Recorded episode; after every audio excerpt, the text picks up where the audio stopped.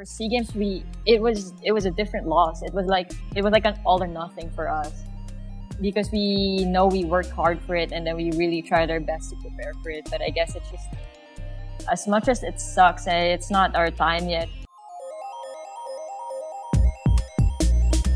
Welcome to Across the Line. The quarantine episodes continue on this Football Friday. And for this episode, we've got a great show for you. We've got from the Philippine women's national team, Inna Palacios, who is now the new captain of the team, or is she the co-captain? She's still trying to get uh, Patrice to, to get back into play. Anyhow, it's a wonderful conversation. We touch up on the SEA Games experience, her coaching aspirations, her origins, and um, we really get a chance to dig deep in a lot of the things that she's involved in as of the moment. So if you like this show, if you like this episode, please do subscribe to Across the Line over on YouTube, Spotify, and on Apple Podcasts. Don't forget to rate and review the show and to share it with a friend uh, if you enjoy it. Uh, it really means a lot to us. Um, and uh, it gives the encouragement we need to keep doing the show. So, without further ado, here's the episode with Inna Palacios. Enjoy.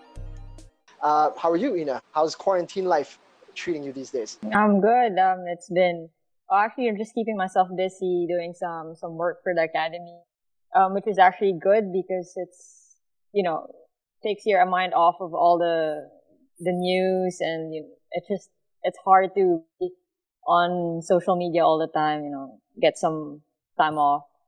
Yeah. Yeah. yeah. So Chris has been working you hard, huh? it's actually fun. She has to say that.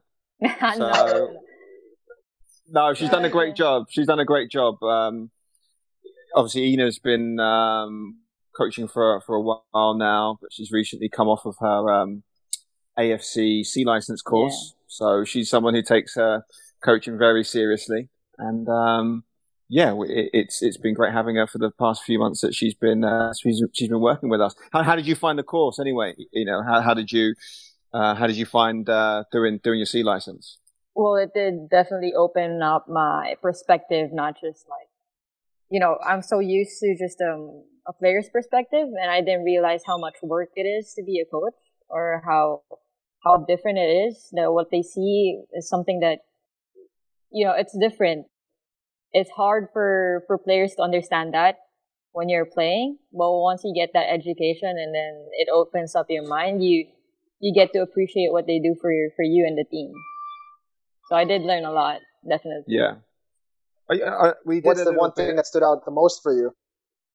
Um, being organized, definitely one thing. If you organize and plan your sessions properly, then I'm pretty sure the kids will learn something something new every day. Yeah, I think one of the Chris. things, yeah, one of the things that um, uh, a lot of our coaches went on that co- coaching course recently, and uh, one of the things I was interested to find out with Inna was a lot of the course was geared towards uh, working with outfield players, but you're obviously known as a goalkeeper. Yeah. How, how did you How did you find that sort of different perspective, having a focus oh, more centric of outfield players? That was very tricky for me. I was like, I felt lost at some point. I was like, what's going on? Like, this is not where I'm used to seeing um, the players. Like I'm so right. used to just seeing them from behind because I watch them and I kind of like orchestrate what's going on. But when I was coaching and then I was doing my practical, I was staying on the sidelines and I'm like, wait, I can't see what's going on. It was very it was very challenging, but um, during my last practical test, um, I was happy that I was able to correct and spot uh, mistakes that was assigned for me, and uh, at least I got through that. But it was definitely a learning experience for me. Is being uh, an outfield coach something that you would like to continue? Like, did you enjoy that, or do you think your passion for coaching will continue to be working with and developing goalkeepers? I was also thinking about that. Um, as much as I would like to be an outfield player, I really, my passion is just to find the next goalkeeper for the women's national team, or at least help find one or develop because it's something that we really lack. And I think there's, we have, um, we don't have a lot of coaches that, or goalkeeper coaches that are actually staying active at this time. It's hard when you're a goalkeeper coach. You have to be all in when you're training. You're actually like training with them because you kick a lot of um, balls for mm-hmm. training. Mm-hmm. You kick about like a hundred for training, and that's that's not that's no joke. You have to be active and prepared for that. I think that's a really good point, Jing. Like I think a lot of people, um, when they sort of embark on their coaching career, a lot of the um, outfield coaches. I mean, you, you, you can work until you're 70, 80 years old, you know, if you, if you, if you want to, because, um, if, if anything, you, with age, you grow and you, you, um, refine your skills. And although you don't have to physically be on the pitch demonstrating all of the activities, if you're a goalkeeper coach, you really have to be the one serving the balls, um, yeah. uh, you know, demonstrating a lot, you know, and I, I think that's something that as a, as a player, I don't want to say transitioning out because you're, you're still very much an active player, but still kind of still playing, still active as a as a as a player, but also starting to embark on your coaching career. That's something that will hold you in good stead because you're still able to perform a lot of those actions and those tasks. Uh, I say relatively easily. Um, you know, as you get older, you'll find it a bit more difficult. Take take that advice from who is experiencing that right now. Oh, I'm, um, sure. But but yeah, I think that's I think that's something that's really important with um, with the Philippines at, at, the moment because I think there is a dearth of, of quality goalkeepers here in the Philippines, both on the men's and the women's side. We haven't really seen too many coming through. Do you see a lot of talent both on coming coming through the system, both on the men's and women's side? Is there anyone who's out there you've looked at and been like they've they've definitely got potential to break through to the national team? Um, for the girls, um, well, I could only see my um, my second keeper for the national team. She's with FEU right now. She's the only active okay. one that I could see that has potential to keep going, at least for the national team. What's her but name? For um, Kim Parina. She's from with FEU. She won the best okay. goalkeeper for the PFF Women's League. Um, okay. For the younger ones, I can't really tell yet because I haven't been working with a specific goalkeeper for a long time. Mm. Same with the men's. But I really do want to see a homegrown um, guarding the post, and like soon. Yeah. Are, are there many uh, goalkeeper coaches that are women in the Philippines? Um, I own no, I only know like at least one, one or two. Just one. Yeah, it's hard. Not it's a, a hard. It's a very specific and hard um, job to do. Right. Yeah, because I don't, I can't recall myself. Yeah, I can't. Um, who's who's the goalkeeper coach at the moment for the national team? Kim Bristales. Yes, Coach Kim, a very good coach. He helped me. Um, uh, he helped me a lot during Sea Games, and I think I improved a lot from the last tournament I, I was in. Interesting. You when you started playing, you were you, you didn't start off as a goalkeeper, did you? No, I didn't. I was a a field player. So I like scoring goals before I started defending. Really? yeah. it was fun what, actually. What age start? For um, playing or goalkeeping? Yeah, yeah, yeah, playing. Oh, playing I started um, I think I was 10 years of age. So like what what grade would you say that is? That's like third grade? Oh wait, maybe eleven. Maybe, like it was like fifth or sixth grade. Fifth, yeah, fifth, okay. sixth grade. Yeah. Okay. So were, you, were you were you active as a kid? Were you doing other sports, or, um, or was football um, the first thing that you uh, gravitated towards in the in the sporting realm? No, actually, it wasn't. Um, growing up, I was doing different sports. I was just out on the street doing whatever, and then football was the only sport my dad didn't teach us. oh, really? yeah, and that's where I like found my passion in. So what did Not you dabble in beforehand? Yeah, what did you, what did you before? Um, I was in taekwondo, and then and then basketball, but mainly taekwondo. Me and my brother were in into taekwondo. Really? Cool. Yeah, and then I started picking like I I stuck with football when I was in like seventh grade, and that's when I just started growing as a football player. Okay, so you started off as a as a striker, young Phil Younghusband. yeah. yeah. Okay, and where, and where was this? Where were you playing your football in, in your formative years? Um, I was playing for CSA in Makati. That's where I grew up. That's um, my right. high school and my grade school. Loyalty Award. yeah. Okay, hey, yeah, hey, good, good, CSA good. forever, huh? Yeah. I was from there too. Yeah. See. Good products, eh? okay. eh? Yeah, yeah. I don't know. I can't say for, I say yeah. for myself, so I can speak for you. So they did a great job with you. But all right, cool. So you started off in CSA. Well, at least it's the spot where football is kind of eh, encouraged. You know, there's a huge field, field out yeah. there. There's yeah, there's a lot of room to be able to to learn the craft. And you started off, as you said, in in, in attack, right? Did you said right? Yeah. And right. was there varsity teams at that already, or you just playing in PE? How did that work out? So how I started playing football was I was trying to get out of school, like not really do my homework. I just wanted to, and then there was this um, teacher that came in our classroom asking if there um, students who are interested to play after after class. And me, I thought it was an escape to get out of school, and I so I volunteered myself and um, I didn't know it was for a varsity, and also didn't know it was football. So when I got there on the field, they were like, "Oh, okay, here, get a ball." I'm like, "What? What do I do with a ball? I don't know how. I don't know how that works." And um, so they taught us some basic stuff, and then I said, "Oh, I think I like this. This is cool." And so I went back um, the next time, and then I went back again after that, and I just kept going back until until I made it to the varsity team. It was the youngest team then. It was it was composed of um, grade five and six um, students or like players, and then yeah, that's where I grew.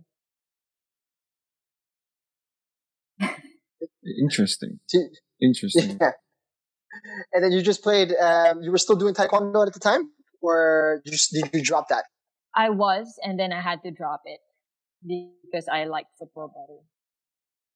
So, like, when did you get into playing goalkeeper? When did that happen? When did that transpire? It was like um on my seventh grade, because when I was young, I was playing also with a higher um, age group. So they, since I was fifth grade, they were putting me with. Uh, Looks like we lost you there for a second. Still there, Inna? Sorry, we lost, we cut off for we, a second. Um, which one? Uh, what did you hear last? Uh, you were explaining that you were young for the group, I believe. Yeah, yeah, that's correct. Oh, so um, so when I was young, they would still put me on higher age groups. So like when I was in fifth grade, they would put me with the aspirants team already. And then when I was in uh, when I moved up to like seventh grade, I would already play with the candidates team. So that's like the senior. Um, yeah. So then I had experience of what a goalkeeper is, or like I could see them because I play with them and they're much older than me. And so, of course, I would look up to them and I would, I would like watch them play because I also want to beat them.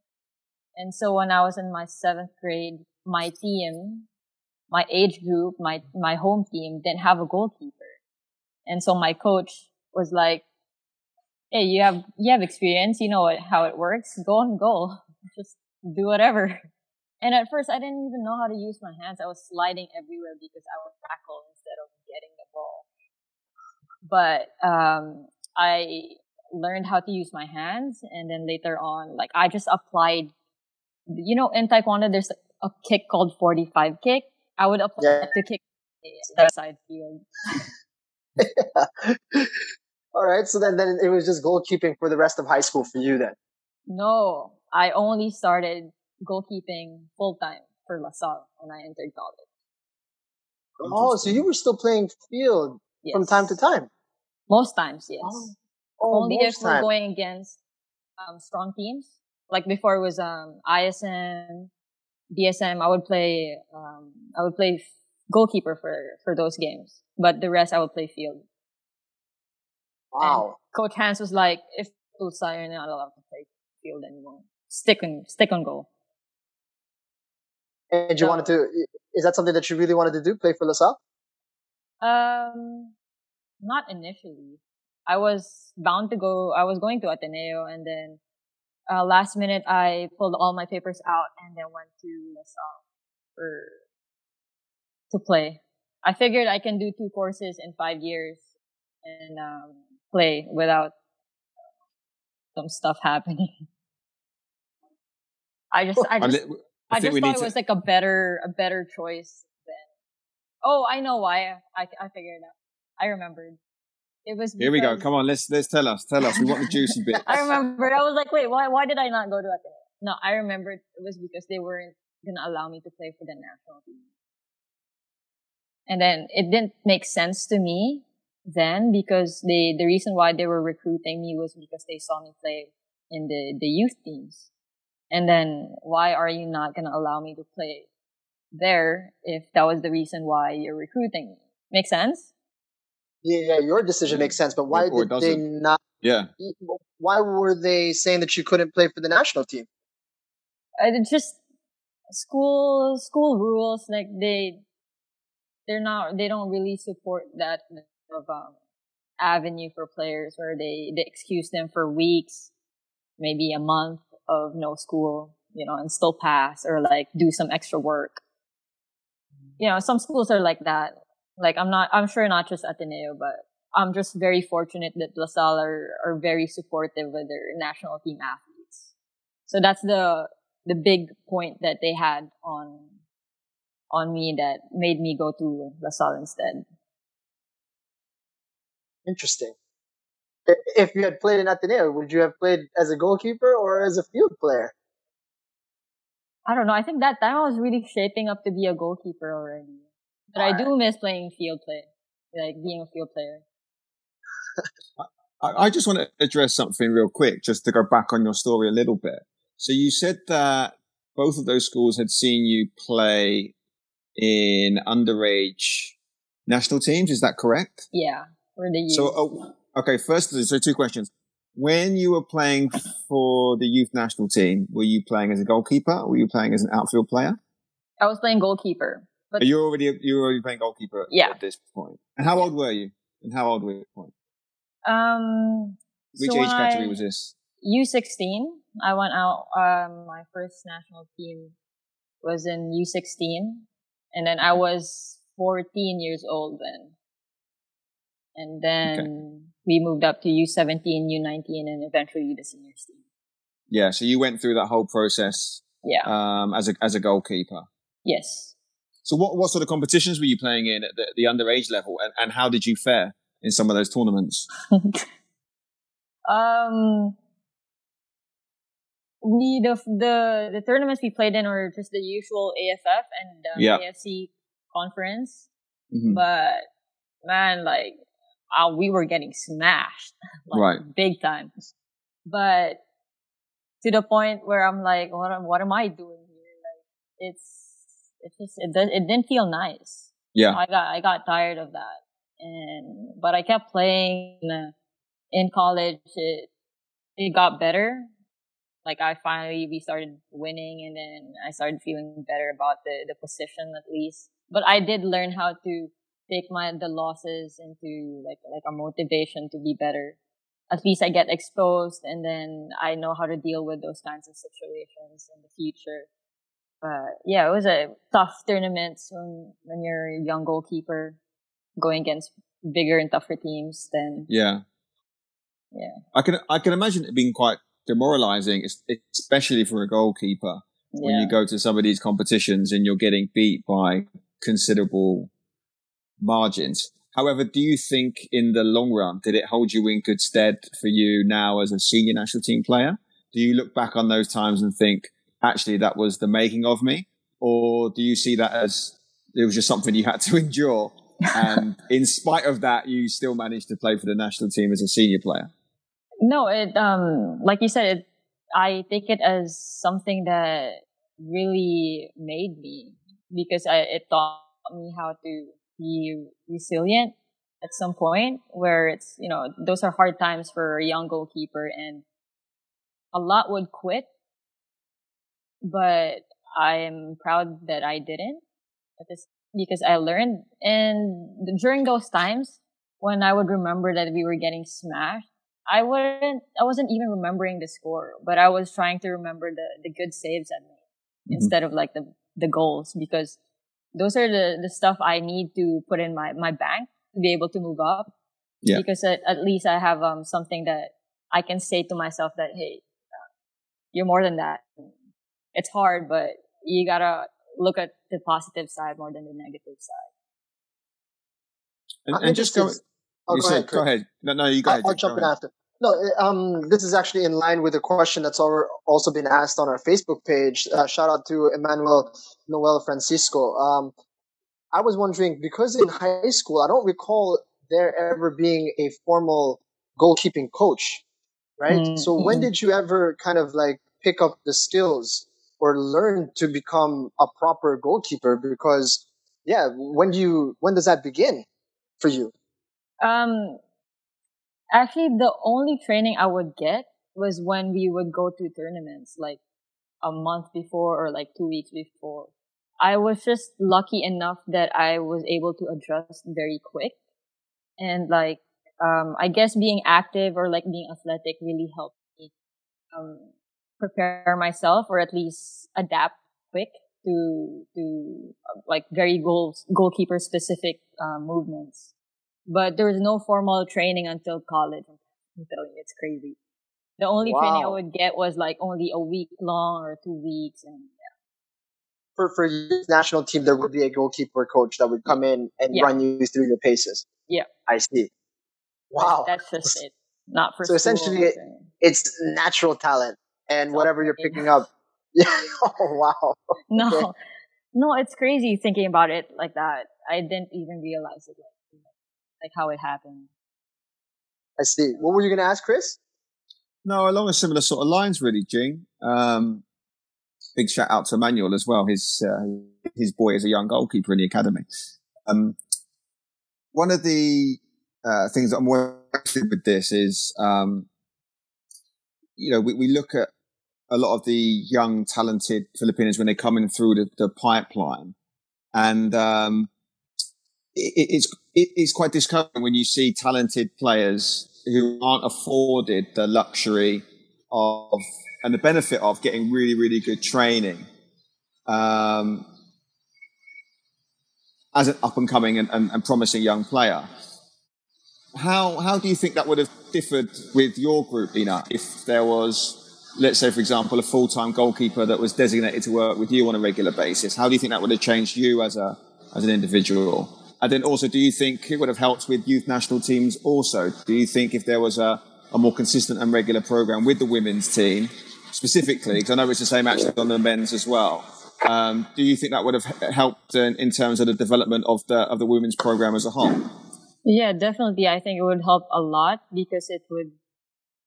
If you have a coach all the time with you, they they get to track your progress, and then as a player, also you feel like you're taken care of because you have someone to look up to, or you know, someone is in charge of you to to get better and improve every as you train. So if if you if you look back to how I was before and then not having any goalkeeper, I think if I did, I probably would be so much different. I think I'd like to say I would be a lot like so much better than than how I I am right now. It's because mm-hmm. proper training is something it's crucial to a player's development.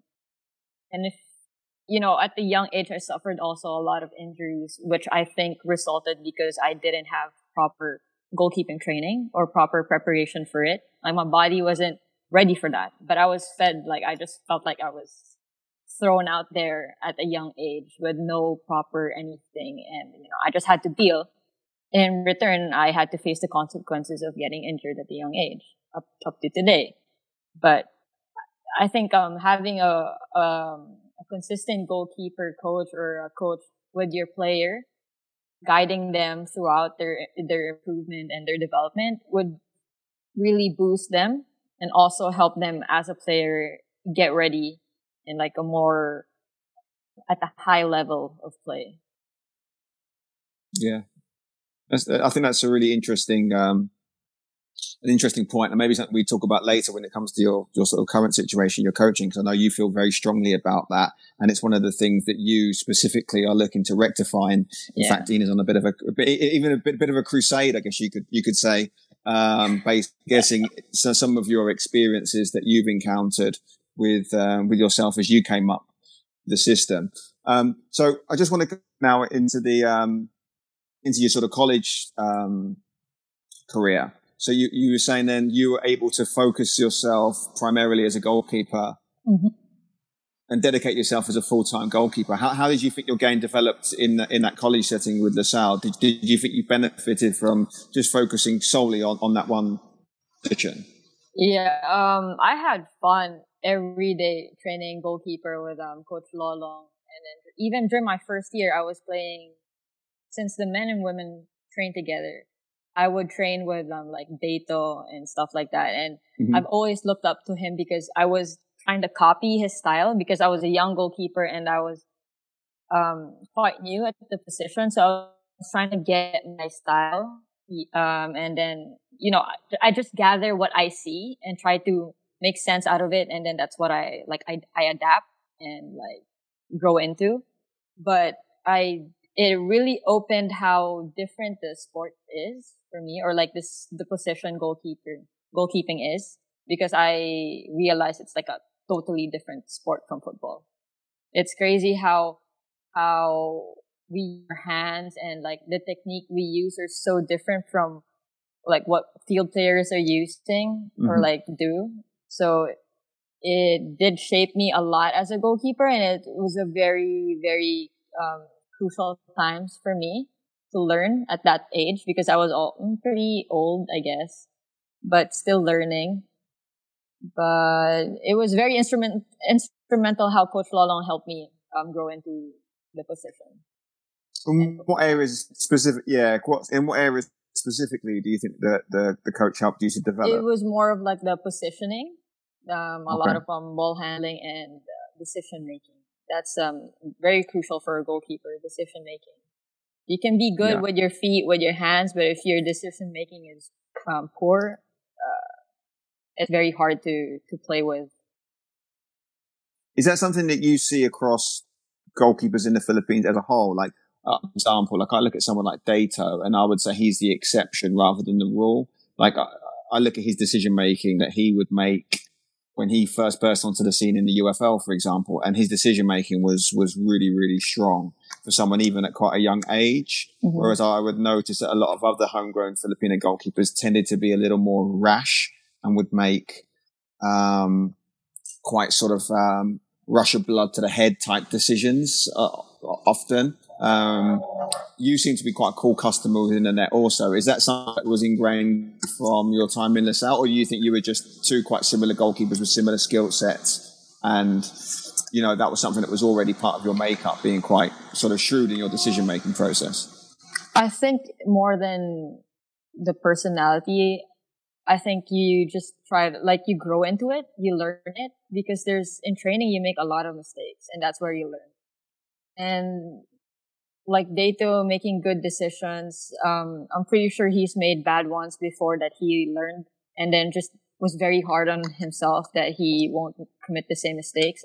I'm the same. And I think like even Neil would be the same because we all, mm. we all make like bad decisions, um, bad calls in the games, but it all depends on how hard you are or how, how, how much you want to recover from it because you don't want it to happen again. But decision making in general is a it's um it's a hard aspect to be um very good at because of even even now people still make bad calls and it's just how it is. Once you get pressured or once all of that um um elements affect you your decision is one of the the first things that will that will that will um what do you call this that will get affected by it, you know. And especially as a goalkeeper, right? Because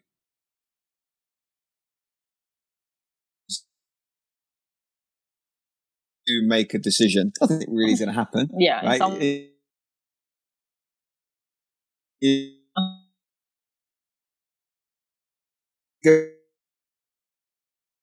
from it's so uh, is that something you enjoy? Do you relish that responsibility that is placed upon the shoulders I of a goalkeeper? I learned how to enjoy it. At first, I didn't because Really? I didn't Okay. like how I felt afterwards. But then it's just about taking responsibilities of the actions you're doing. You know, it's um, you made that call, you made a mistake, own it. The only thing you can do is um, get better and not do it again. Because I think that's what makes you special as a goalkeeper, having to be that composed in front of the goal and knowing that no one else can can cover up for you or on your mistakes. I think that that what makes the the position very special. Is that what you enjoy the most about it? The, that that position? And because when I was younger, goalkeeper wasn't exactly a position that a lot of people wanted to play. You know, it's like, oh, you got Right. picked last, pick him in goal. Um, you get, or if you get picked, you know, if you're late for the game, you get stuck in goal, and it's like, man, people are punting balls at me. This isn't a really fun experience, you know. But you were able to have an opportunity to compare. You know, you've played field extensively, and you've you've you've had an opportunity to put yourself in that position, this high stress position that is being a goalkeeper. So, what is it do you think about that position that you that that you know um, um, aligns with you and your personality? I think I grew into it, into loving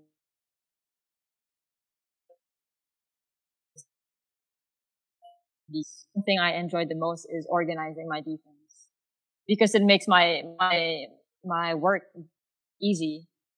People think I work really hard behind the like behind um, everyone, but it's just me really telling them what to do. That's pretty much it. Um, So basically, just bossing, just like being, like bossing people around. Oh, it's more of like organizing, Chris. Yeah. Okay. Sure. Sure. No, yeah, and besides that, I like um the challenge of being composed. Also, like the challenge of having a one, like only one chance to save save the day, something like that. You can call it like you can call it whatever you want, but like just I like that challenge I give myself. That if you make a good decision, it's kind of like a low key position, you know. No one's gonna tell you, oh, it was we won a game because of a goalkeeper because she made that pass or because she did the call of doing a long pass or like rolling the ball or like the build up. No one's going to say that. But you know that yourself that if you did this simple decision like just rolling the ball out for a build up, it could have it could have been it. It could have saved the game. It could have ended the game. You know what I mean? So it's just the little things of being low key and like you don't have to be you don't get the star. You're not the star of the team. Not like strikers, midfields, you know, you get to score goals, you do all those tricks. Um, in goalkeeping, it's different. It's just, um, if you do a good save, that's fantastic. But if you do a right decision and like stay composed under extreme pressure, then that's better. That's good goalkeeping for me. Yeah. Chris, you ever think about being a goalkeeper? Absolutely not. Worst position out there. Eco wants, right? Uh, I keep I keep trying to get him not to play in goal. Uh, it's, it's so frustrating. But yeah, it is what it is. I mean, he went. Uh, he's very. Uh, he's flavour of the month. So like, he discovered um, a YouTube like, reel of uh, of Neil Etheridge. Uh-huh. So he made us play that on YouTube for a while. Then all of a sudden, he thinks he's a goalkeeper, and then people start sending in goal gloves, and then it just it just had a ball effect, and then he wants to play in goal. But ironically, he, he he decided he didn't want to be a goalkeeper after he um he put the ball down for a goal kick when he shouldn't have put the ball down, and then the striker nip, nip yeah the striker nipped in and uh, nearly scored. So Oh, um, no. no, I, I think I think one of the problems that I've sort of experienced when working with um, with young players who want to be goalkeepers is is exactly what Jing said. Is a lot of people are thrust into that position simply through the process of elimination, i.e., you were the last Yeah. to show up to practice. Uh, you're the fat kid. Um, you're the least athletic kid, so you end up playing in goal. But actually, what's really interesting about your story and also of Neil's is both of you started off as outfield players and yeah. then through fortuitous set of circumstances ended up playing in goal. So like uh, Neil, for example, when, when we had this interview with him was uh, the other goalkeeper didn't show up for the tournament. And Neil yeah. ended up saying, I'll go, I'll go ahead, I'll, I'll go play in goal. And then he ended up being player or something and ended up staying there. Similar with you, you wanted to kind of skip class. Um, just, just on, on, on the, on, on the, on that goalkeeper front, uh, we're sort of segueing a little bit into the coaching side because I'm really interested to hear your thoughts on on on this. Is how how can you as a, as a coach now? How can you try to sell that position to an up and coming prospect? You know, they might want to play outfield. They might enjoy doing that, uh, being a striker or being a defender or whatever. But you might see something in them, and you might be like, right, you know, you've got the attributes to be a really good goalkeeper. How how would you, as a goalkeeper coach, a identify someone who might be good in goal, and then b what's your sort of process in terms of trying to get them to perhaps buy into being a goalkeeper and not have them see it as a position where you're just an afterthought and we're just going to chuck you in goal to simply make up the numbers. Yeah. Okay. Um, so at first, I think um, for someone to be a good goalkeeper, they also they need to be a good football player first. I think that's what I was getting in common. I was also studying people um, or like goalkeepers. Even Deyto didn't even start as a goalkeeper. He also started as a field player. Yeah. Um, He's got great feet, hasn't he, as well? Really, yeah. really good feet. Yeah. So I think be- before you even become a goalkeeper, you have to be coordinated, like your hand, your feet, and your eyes. And um, that's that's one thing that a lot of young goalkeepers lack, which also I don't get because um, how do they want to play goalkeeper when they can't really, when their eye and hand coordination are are are not on the same level yet? So I think it's the key is that if they're young, you have to make them enjoy playing the sport itself because then they'll have they'll they'll they'll appreciate what goalkeepers are doing or like what the the position is. And if and, and if you're a coach you can spot like who can be a good goalkeeping or goalkeeper based on their their their reaction or like their physique their aura and their decision making if you think they're good there's no harm if you put anyone on goal anyone you think that can work as long as they're willing, and then you make the position enjoyable and fun for them. So mm-hmm. they, it's it's kind of like catching their attention. You know, there.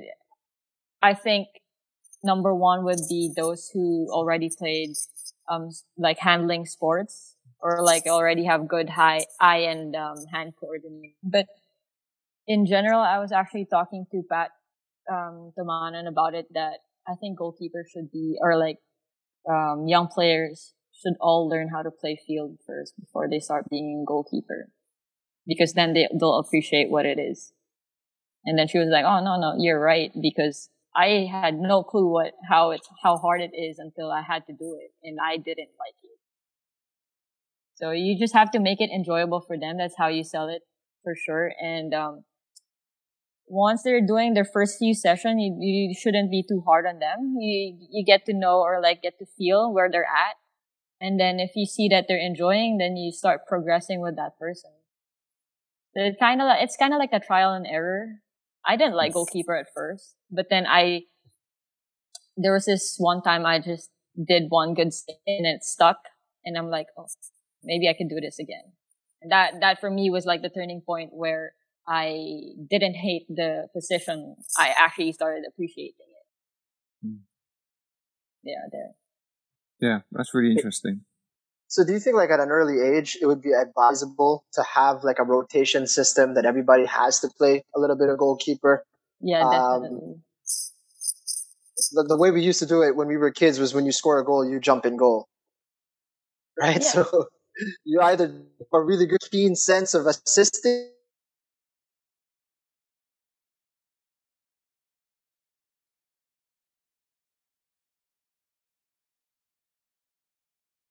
or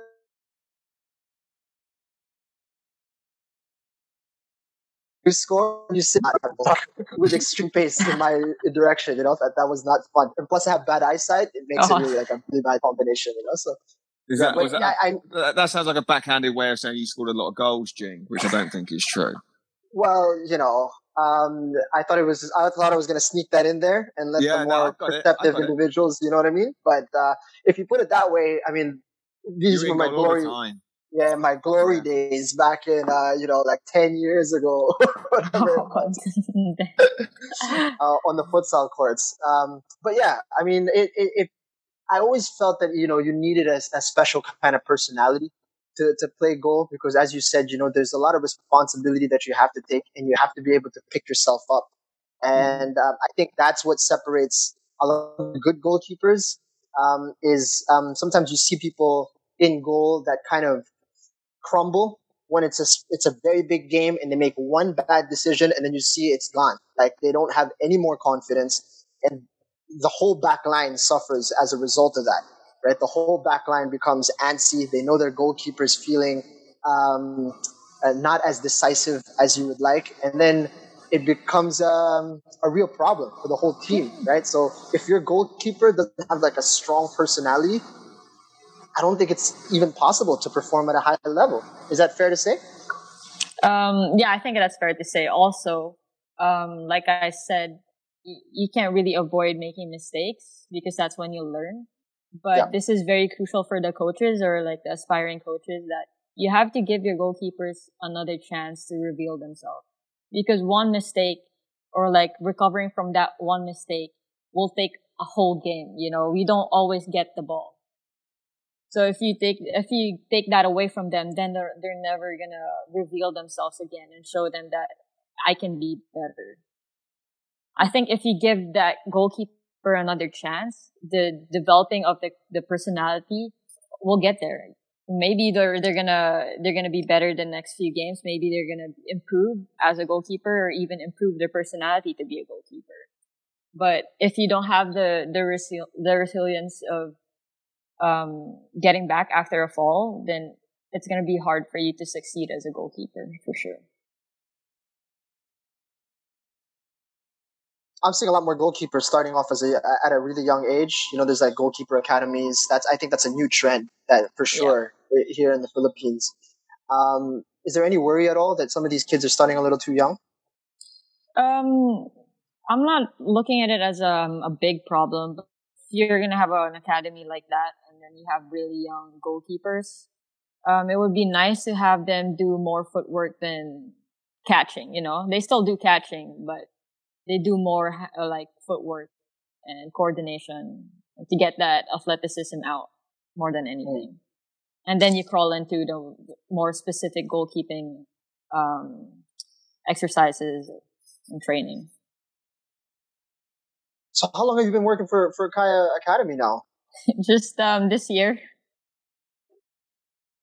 What do you have her doing, Chris? Is it is it mostly um, goalkeeping work, or she handling age groups, at the moment, she's not doing very much, uh, unfortunately. yeah, we would like to get her out and about doing a lot more. Um, listen, we, she was um, working with other organisations and, and just through some of the connections that we have with the club. Obviously, then she, had been playing with the women's team, which I'm sure we'll touch upon later on in the conversation. But um, you know, one of the things that I noticed with um, with with Inna was she was talking specifically about trying to develop the next generation of goalkeepers here in the Philippines, and it was something as a um, like I said earlier, a bit of a crusade, uh, an ambition, or something that she felt very passionate about, and we were just really hoping to give her the platform um, to do that. Um, obviously, there is a dearth of homegrown Philippine goalkeepers here um, playing at the level that she's at. Um, like you said, Deyto on the men's side. We've had, uh, you know, Ref Cuaresma. We've had Ed, Edsar Capano. But that position on the men's side has been dominated largely by, you know, the the, the foreign-based goalkeepers, Neil Etheridge, uh, Michael Falkesgaard, and Roland Muller primarily in the last sort of 10 years. Yeah. Um, and, and again, we've had this, this conversation before. Um, what we don't want is for that, especially in that position where physicality is such an important aspect. We don't want that position to be monopolized by foreign-based Filipinos. We would like to give homegrown Filipinos the opportunity to excel in, in that position. And I know that this is something that Inna and I have, have discussed at length. And um, you know, maybe that's something that you can expand upon, Inna, because I know it's something that you find you have very close to your heart, and it's something that you really want to try to develop here in the Philippines. Yeah, um, I was talking to Chris about that. I was telling him that, um, like physically, I'm not the ideal of what a goalkeeper should be. Like I'm relatively small than the rest, but all I could do was to work around my my weaknesses and turn it into strength. And now what the the aspiring keepers or like the young ones, um, I want to be able to give back what I didn't have, so that they'll be so, so that they'll reach farther than what I, I'll be able to do. Because it's I think there's a lot of talent in them, but you know only talent comes out when they're they're used properly you light it the right way.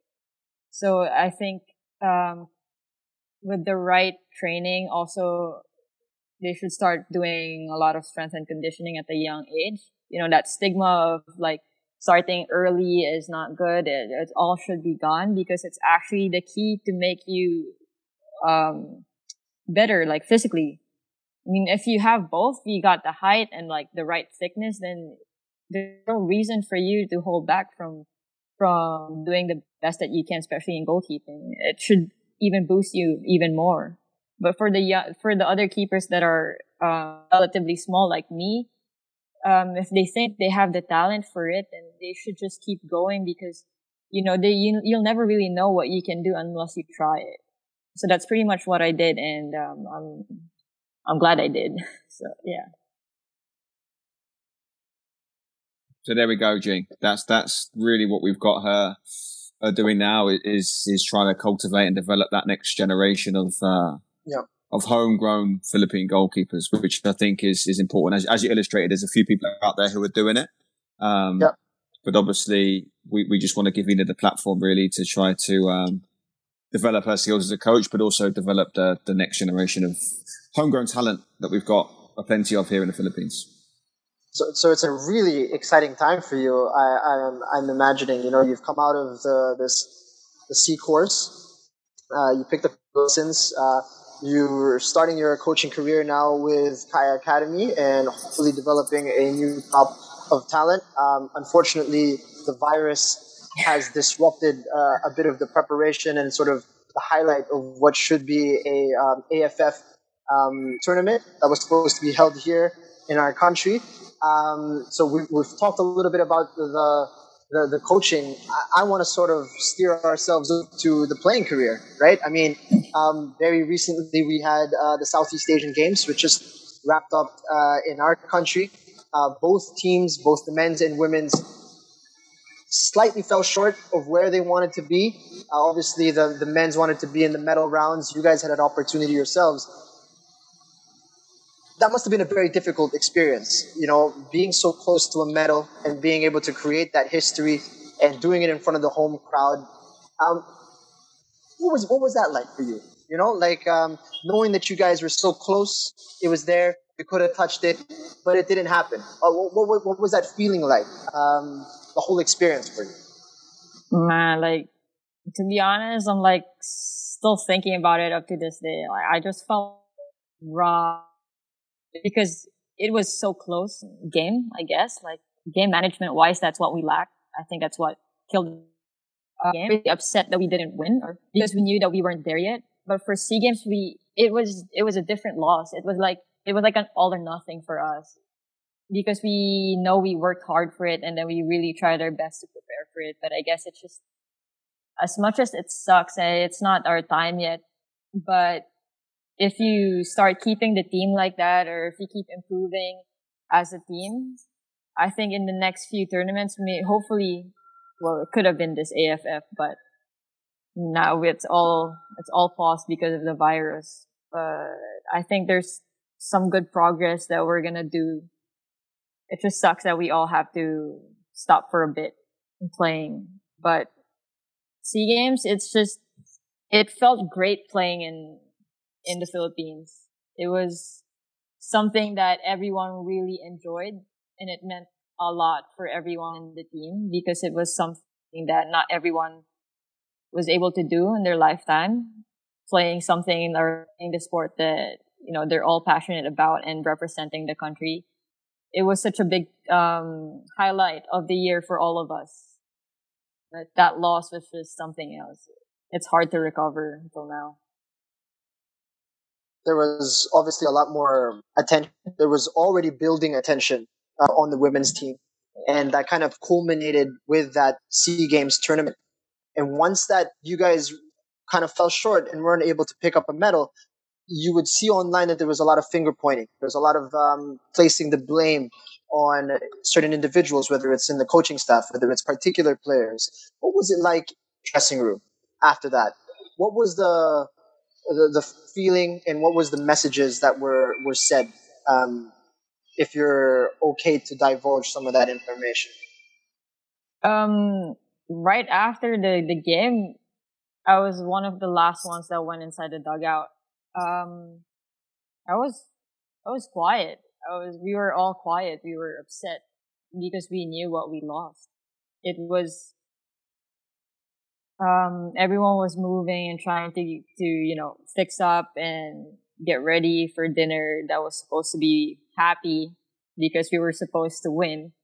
But everyone just started, you know, packing up, with their heads down. And then right when we were all ready, we got into like a huddle and, and we started talking as a team and saying all the good things that we achieved despite the, the, the result that we didn't want. Um, I think that was, um, it was also very emotional at that point because it was when Patrice and um, re- um, announced that she was going to retire from the national team. And how she did it, she just gave me the armband and she, you know, the captains would, would have the, the last say of the, in the huddle and I was beside her and then she had her, her armband and she, as she was talking, she, she just kind of like gave it to me and she's like, Inna's gonna take care of you guys. And I'm like, wait, what? so I just started like bawling. I'm like, no, you can't do this right now. Like there's too much emotion going on. And then, but despite that, we, we were all happy with how far we've gone, but just that bit of sayang in us, you know, parang, you know, you could have done so much better or like we, at that time, I don't think we could have done any better, but we know we should have, but it, it, it happened I think it was just a mismanaged game. Um, we, as soon as we led the game, we didn't know how to deal with that because we're so used to just always trying to catch up to anyone that's, that scored before us. And so when we were actually leading, we were like, we couldn't get, we couldn't get a hold of the game. And so they found that one second that we were so disorganized and they capitalized and they did it again. So I think it was just a, um, a learning experience for us as a team that, you know, it's possible. You could lead a game. And next time, once we lead the game, hopefully we, we can hold it and come out with a win. So that was, um, yeah, the dugout situation was very quiet until the last few minutes before we huddled up. Did you get the chance to watch that game, Chris? Uh, I think back to the SEA Games that SEA Games matches that we watched. Um, I caught snippets of the girls girls games, um, and I think I remember doing the podcast with you because obviously the same again. Yeah. We watched some of the some of the men's games as well, and I know you were calling a lot of those games, and I was I found myself in that situation where there were so many positives to come out of that competition, like um, some of the football that the but both the men's and the women's played was really exhilarating at times. Some of the results were uh, were really really good. I actually heard that temp- podcast. Yeah, then it was sort of it tempered with. Yeah, it was also sort of tempered with, like, like you said, a kind of uh, feeling of what might have been, or a feeling of disappointment because ultimately they, they, both teams didn't really achieve their their ultimate aim. So ah, it was it was I was very conflicted at, at, the culmination of that competition because on the one hand it was such a um, such a well received um, competition. A lot of you, I think, you in particular, actually, Inna, um, received quite a lot of notoriety off the back of that from from some of the performances that that that you, that you gave, and it was just a shame that it, it, it didn't have it didn't translate to you guys actually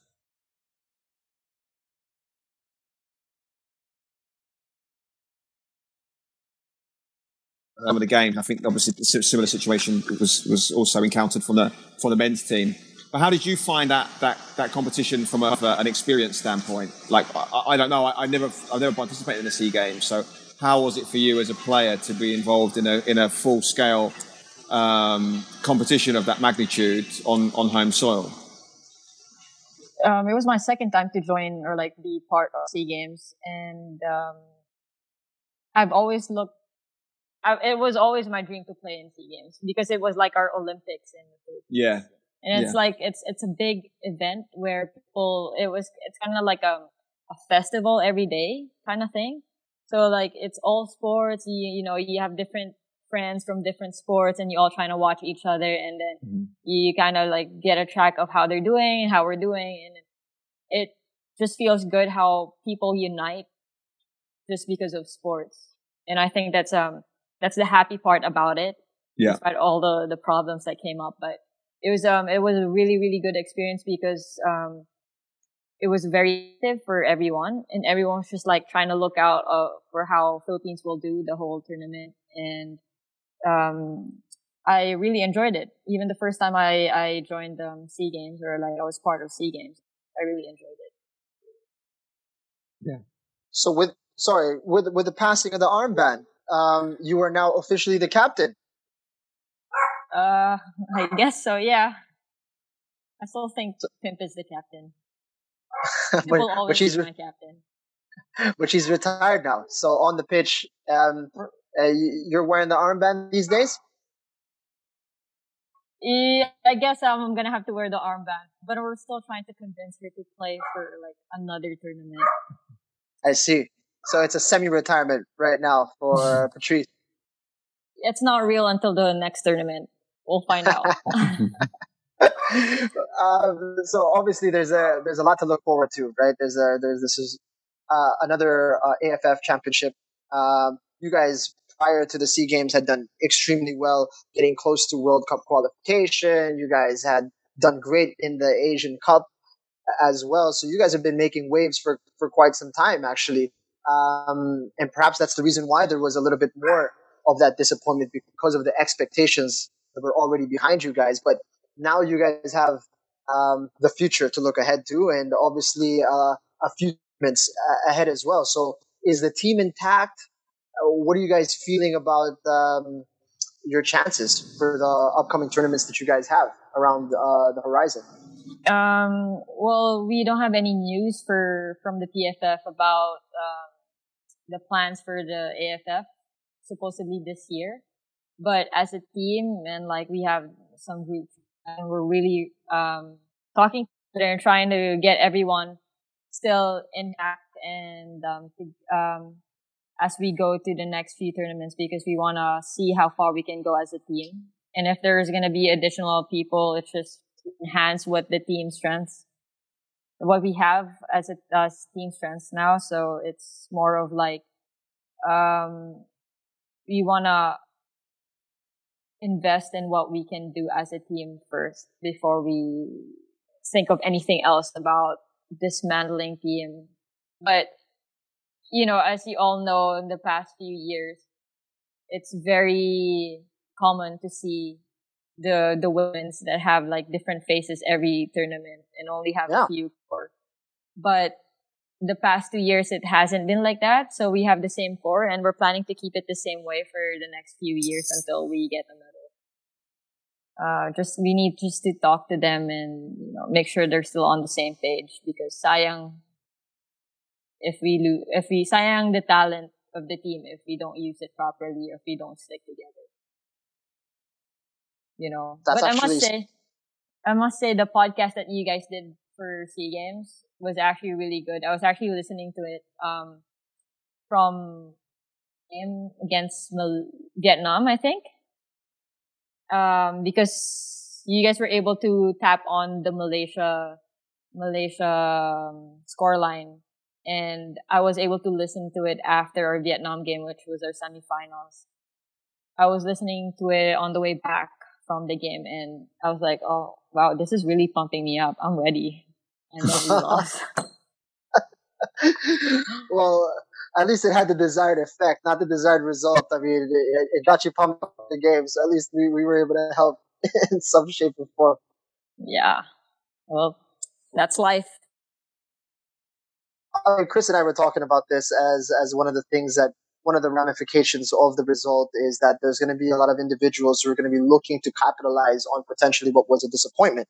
And it's it's kind of refreshing to see that this approach is being taken, especially by you as being an influential figure in the squad. That um, you guys are sticking with your guns. You know what got you guys to the dance is not necessarily something that you guys feel needs to be hauled as of the moment. And um, you know, there are individuals who would be interested in stepping in and, and, um, reshuffling things. And it might seem like a, a good solution, um, you know, from an outside perspective, but for the people inside, it seems to be that you guys still feel there's something special going on. And, uh, I personally, um, I, I'm, I'm more geared towards, you know, seeing what would transpire if you guys stick together. And, yeah. and, and because as you said, you know, kind of like a goalkeeper, it's like you need to be given a next chance to prove yourself, to kind of redeem yourselves. And if you don't get that opportunity, then we don't know what you guys really learned from that disappointment. Exactly. Um, I'm with you. I think with the the past tournaments, we keep them as experiences so that we learn from it. Now, if you keep the team together, you know, this team is not a bad team. It's a it's a really good team. And the only way for a team to improve is to keep it together. If you're to add like reinforcement, it would just be a few players. Because, uh, but then if you look at it when we lose games or like when the, when, when we lost our games, it wasn't because we were a bad team. It was because of just lapses that you can improve on. It's not like, um, it's not something like oh, this player is so bad. Why is this player even playing? You know what I mean? Well, it was just lapses that you can improve. It's not a big, it's not a big uh, mistake, but it's um, a team mistake. That's why you have to improve as a team together. You, you move from one tournament to another, see how much you can improve from then, and then you keep going from, you keep going up. Because, like, I would only relate it to LaSalle when we first won the championship, we stuck together. We, we were good, but we weren't good together as a team. then we took years and years to, to build that chemistry until we were good as a team. And then we capitalized that, which resulted to winning the championship. So I kind of see it like in the same, um, road with the national team. You know, you, you stick together, you improve, you you um, work on your chemistry and then you you go from there you see how much you can achieve with that um, um, small group with the same heart as long as you all have the same heart the same passion and the same goal i think you can you can you can go and get anything you want and achieve anything as a team so that's what we're trying to do spoken like a true captain just trying to get used to it no, no. Tim, please come back. Mm-hmm. there's a there's a tremendous photo that was taken of you, the two of you actually hugging as the rest of the team was um, bowing to the crowd at the Rizal Memorial Stadium, and it's the two of you, um, the, the the captains. It seemed like to me when I first saw it, it was like, oh, it's like the passing of the torch. You know, um, I'll, I'll, share that photo with you guys after the show, but um, it was a it was an image from a friend of mine. Shout out to John B, who was there not shooting for any publication actually. He's doing it for the fun of it.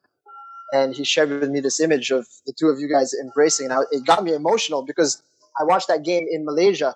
It was the AFC Cup draw, and I, I needed to rush back and actually watch that game by a, a YouTube stream.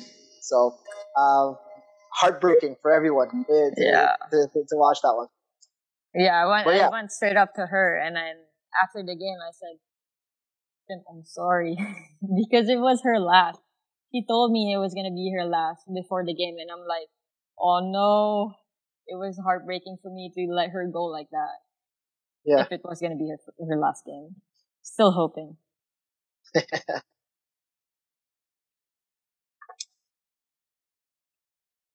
Chris, you good? Uh, we had some um, some some camera issues there for a moment. You went upside down and sideways, and everything all right?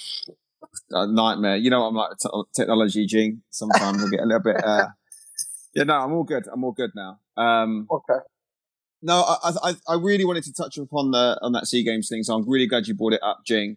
Um, any other sort of moments that stand out for you with the national team? Like like Jing, Jing alluded to, there's been a number of sort of significant milestones that the women's national team have managed to um, to surpass, to um, rise up the rankings in the last two, four, six years. Are there any that stand out particularly for you, or any of those milestones that you are particularly proud of?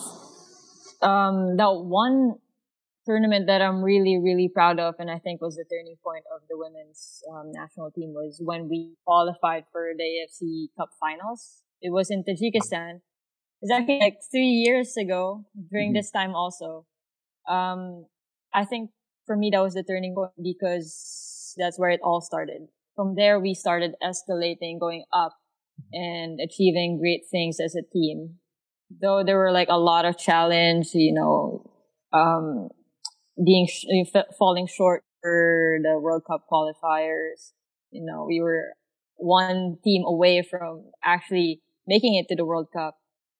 But the one we did in Tajikistan, the AFC Fires, that that was for me my favorite so far because it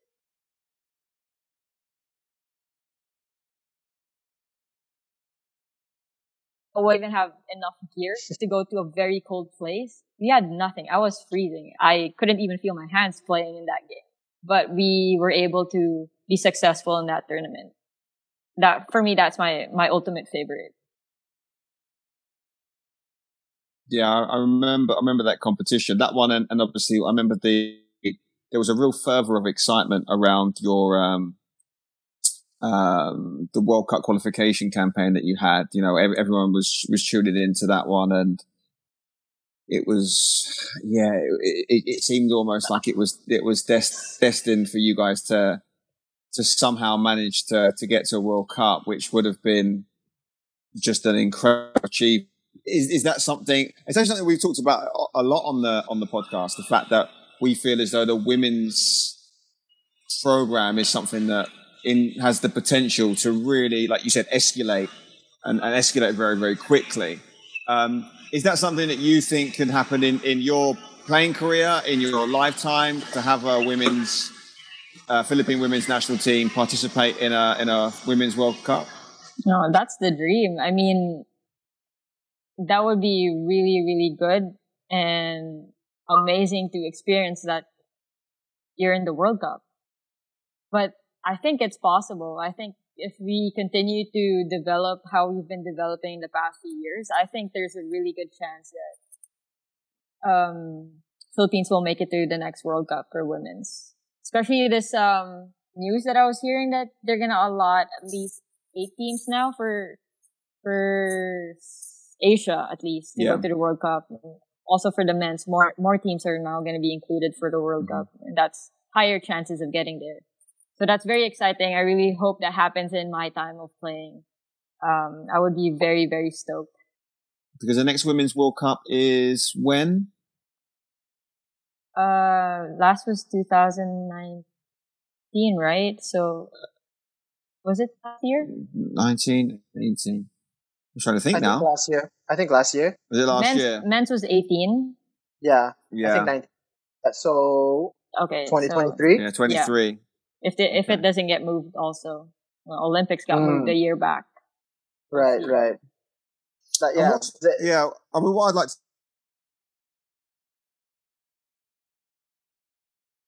sorry, to be taken in order for the women's national team to bridge that gap? Because by the sounds of it, a lot of what you're saying is that we're, we're not that far away.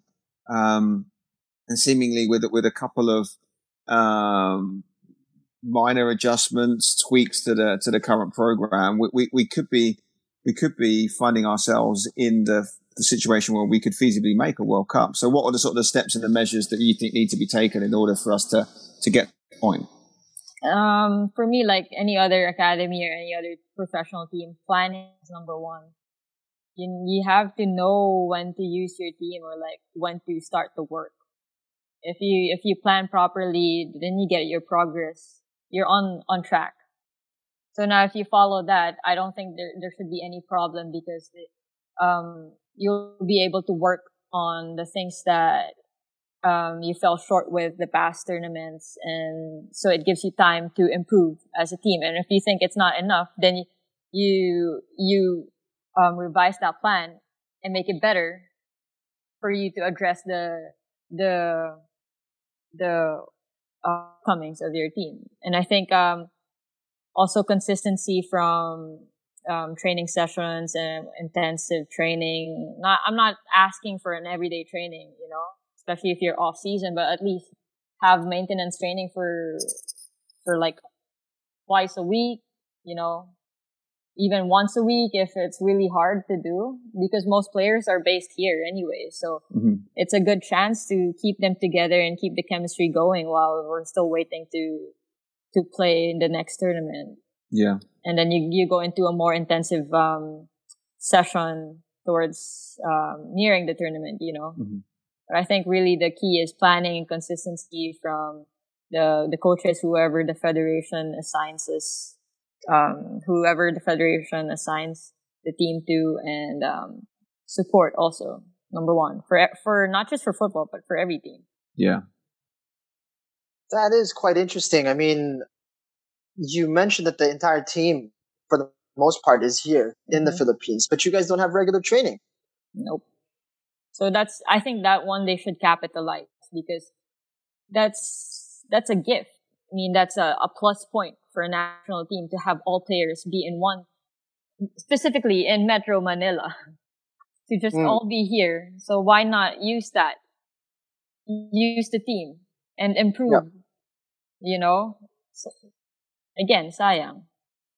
For example, the women's league as of the moment is not ongoing. I mean, the, the season ended quite recently, right? Um, so then there are no commitments to clubs either. Mm-hmm. So there's really why you guys can't get together, as you mentioned, even just once a week to even um, to, to even play, right? Uh, to at least make sure that you guys still got the chemistry going, right? Exactly. I guess that's kind of a plus that you guys, a lot of the team plays for Kaya, uh, and you guys are, and you guys either are in Kaya of, or LaSalle. Yeah, and you guys are getting a bit of training time at least, um, from my understanding, at least once or twice a week. Um, there's a there's an attempt to get you guys on the pitch together. Yeah, I'm I'm happy that Kaya formed a women's team, and hopefully we'll join the next PFF Women's League. It's going to be interesting. Uh, I, I, I assume a lot of the teams aren't going to be too pleased. We're going to beat LaSalle. Kidding. I'm not kidding. She she said it. She said it. I didn't. okay.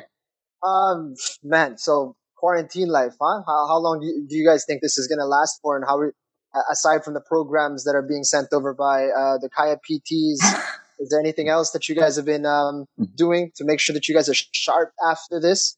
And we don't know how long it's gonna be. Um, well, just some home workouts. Really, um, I was jogging around the village until they they told us not that we're not allowed to go out anymore. So mm. that's a bummer. Um, just there's really not much you can do, but make the most out of all the equipment you have in the house. You know, some people you see some people carrying those big bottles of water as their weights and you know stuff like that. You, you become really creative just to stay fit or like keep you sane at least because working out really helps you um, get the endorphins in, you know, happy hormones kind of thing. It's mm. very important, like just, you know, try to get some sun every once in a bit and you know, play with my dogs. But yeah, basically just home workouts and some work. All right. Chris, anything else? No, I, I want to be a little bit respectful of um, of Inna's time. Plus, she's got homework of her own to be. Um, so um, good. Yeah, yeah. I, I don't want to keep her too long. She needs to get back to um, devising the master plan that she's uh, she's telling me that she's concocting at the moment. Um, but yeah, yeah. I mean, really, any final thoughts? Any any things that we didn't ask that you wish we'd asked? Anything that you would like to touch upon? Anything that you feel needs to be said from your perspective as a goalkeeper, women's footballer? Any inspiring words for the listeners that, that are out there? Um, I think you asked me pretty much everything. Unless you still have more, I'm not sure. But I do have a message for the young aspiring goalkeepers. Right, yeah, we'd love to hear it. Yeah, so, so sorry that's that. um, no, I just want to tell them that you know if you find the, the even if it's not goalkeeping, if you find the right sport for you or the right position that you think you're really good at, you stick to that and then you keep going into it until you discover that you can you can be so much more than you think that you could ever be. And you'll never know how far you're gonna go until until you're already there. So just keep going and then um, keep pushing yourself to be better. So that's pretty much it. And for everyone at home um, stay safe and be safe. Um, i hope you are all sane throughout this quarantine uh, times and um, thank you for all the front lines out there. You guys are awesome. She's gonna talk. Uh, thank you so much. I, think. I know, man. Incredible. We're in trouble. We're in trouble.